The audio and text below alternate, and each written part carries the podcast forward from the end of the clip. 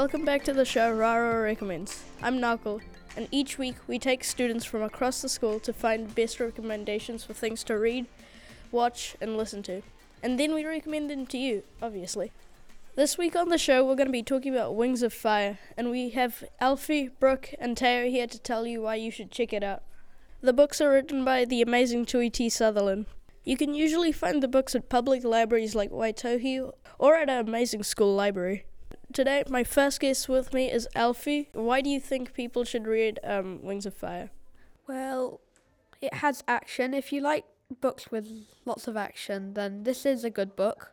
Also, books with dragons. If you like dragons, then you should read it. You get lots of different perspectives from different dragons in different books. I think that was quite good. What's your favorite book, as in like the first saga? I specifically like the first one. What's your favorite dragon in all the books? Uh, Clay. He's quite funny. Like how he's always hungry. Why is Clay your favorite? I like how he dreams about food. That's funny. Yeah, that's relatable, I guess. What do you think of the perspectives? They do describe a lot. You can get where the dragons are coming from in different books. Are there any human characters in any of the books? Well, I think it's kind of interesting how there are humans, but they're an endangered species, as the dragons are dominant in this book. How did the dragons live? Uh, well, there are different kingdoms Ice Kingdom, Sea Kingdom, Mud Kingdom, and each dragon, like, has a sea wing or a mud wing, would live in their own kingdom with all of their other s- species. What's your favorite tribe? Um, I like the Ice Kingdom. The Ice Wings look pretty cool, and I like how they have all their magical gifts. I like the sky wings. They're just big looking, what scary for some reason. Next up, we have Brooke. So, what do you think of all the books? I think they're really cool and it's packed with adventure Why should our listeners check it out?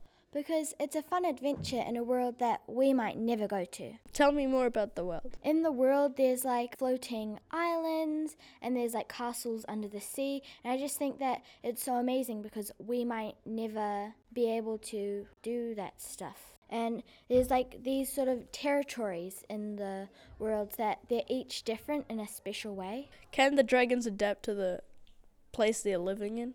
Uh, yeah, I'd say they can. So, like the ice wings, they can actually adapt to the cold, whereas the sand wings, they can't really. And like the um, sea wings can actually breathe underwater, whereas like mud wings can breathe underwater, but for like an hour, right? What's your favorite place in the Wings of Fire? I like the rainforest. Just love all the colors, and the rain wings actually live in peace, and that's I like that. I would say mine would be the um, the Sea Wing Kingdom. It it just seems massive. I like all the underwater features. Do you have a favorite book? I think I like the third book. I don't know the name of it, but it's my favorite. Is there a favorite character? Uh, yeah, I like Glory. Colorful, right? Yeah, I also like Chris Loth. Would you say it's magical or is it like scary? It is magical, and there is, it, it's not very scary, but there is like an aspect of war, I guess. Is it similar to like warfare as in, in the real world or No, because they don't really have the things that we use on ourselves. It's, I guess they are fighting for the same reasons we are, because we're fighting for land, they're fighting for kingdoms, stuff like that. So I guess it is sort of similar. awesome? Thanks, Brooke. Thank you. Today we have a final guest, Teo. Hi. What's the main reason why our listeners should check out Wings of Fire? Just because it's a really fleshed out universe with lots of different characters, because like each of the different species of dragons have their own like way they live and their adaptations to it. Like the sea wings, they live underwater. Sky wings live on mountains because they can fly really well. Um, the sand wings live in the deserts, and the rain wings they just live in the rainforests. How many books are there? At the moment, there's the there's 14. The 14th one has just been released. I'm actually reading it right now, and they're like in groups of five for their kind of sagas, because like the one to five is about the the dragon prophecy, and they're kind of all just about different prophecies and what's happening. Which saga do you think is the best? I think I actually like the third one right now the best because it just adds like a whole new island with lots of different dragon species and a lot of stuff.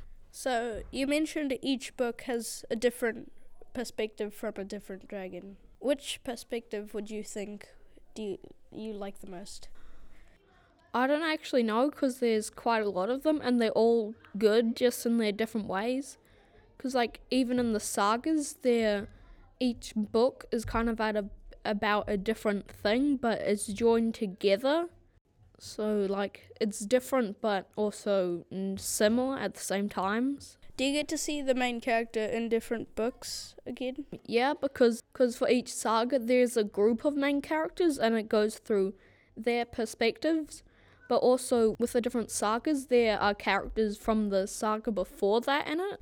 How easy is it to get it stuck into one of the books? It's pretty easy because they're really interesting and the stories you kind of just want to keep reading. But the books, they're a reasonable length. They're not that long, but they're also not too short.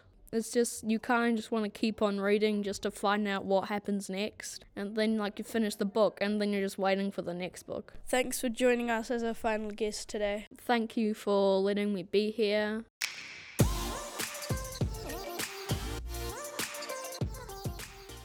This week's show was hosted by me, Knuckle, recorded and edited by Natalie and Sia. Our guests were Alfie, Brooke, and Teo. As, and thanks as always to CJ and Raro Intermediate for supporting the show.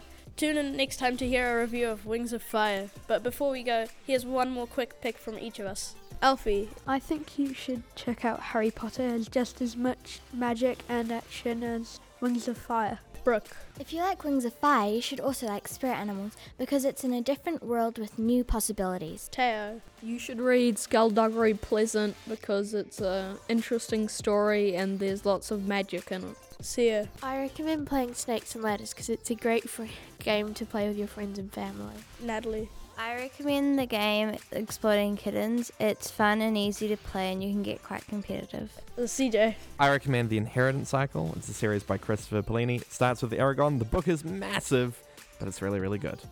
and my pick is The Menagerie, also by Tui T. Sutherland. It's about magical animals. That's all for this week. Thanks for listening. We'll see you on the next episode.